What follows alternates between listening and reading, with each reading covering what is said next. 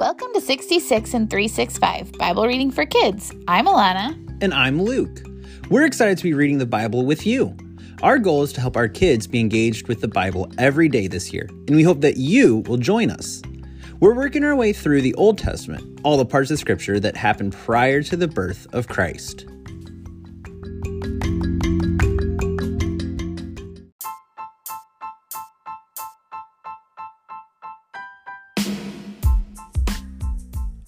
On today's episode, we read about some of Judah's new kings. Check it out today on 66 in 365. 1 Kings chapter 15 verses 1 through 24. In the 18th year of Israel's king Jeroboam, son of Nebat, Abijam became king over Judah, and he reigned 3 years in Jerusalem.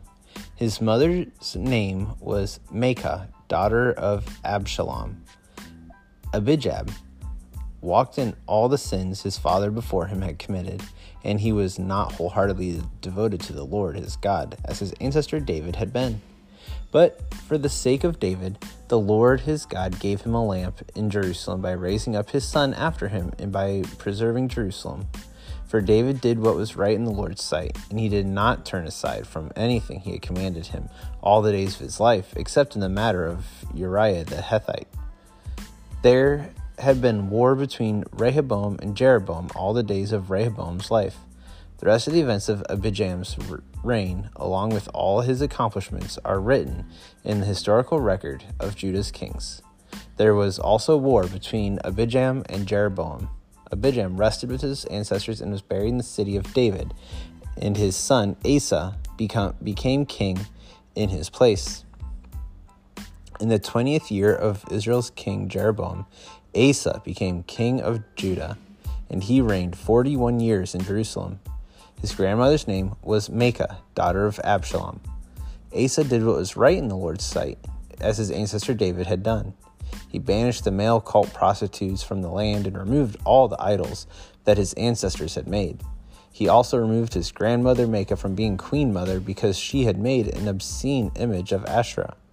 Asa chopped down her obscene image and burned it in the Kidron Valley. The high places were not taken away, but Asa was wholeheartedly devoted to the Lord his entire life. He brought his father's consecrated gifts and his own consecrated gifts into the Lord's temple silver, gold, and utensils. There was war between Asa and King Baasha of Israel throughout their reigns.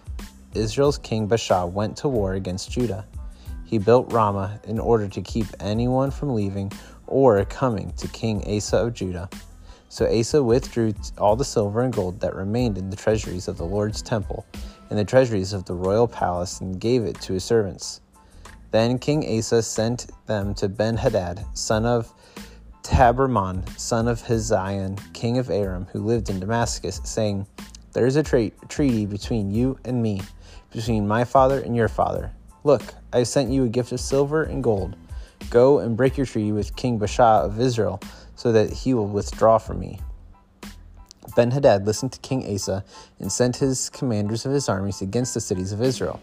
He attacked Ijon, Dan, Abel Beth Maacah, all Chinnereth, and the whole land of Naphtali. When Baasha heard about it, he quit building Ramah and stayed in Tirzah. Then King Asa gave a command to everyone without exception in Judah, and they carried away the stones of Ramah and the timbers Baasha had built with it. Then King Asa built Geba of Benjamin and Mizpah with them. The rest of all the events of Asa's reign, along with all his might, all his accomplishments, and the cities that he built, are written in the historical record of Judah's kings. But his old age, he developed a disease in his feet. Then Asa rested with his ancestors and was buried in the city of his ancestor David. His son Jehoshaphat became king of in his place. And now it's time for the question of the day. Our question for you and your family to discuss today is why do you think God blessed some kings but punished others?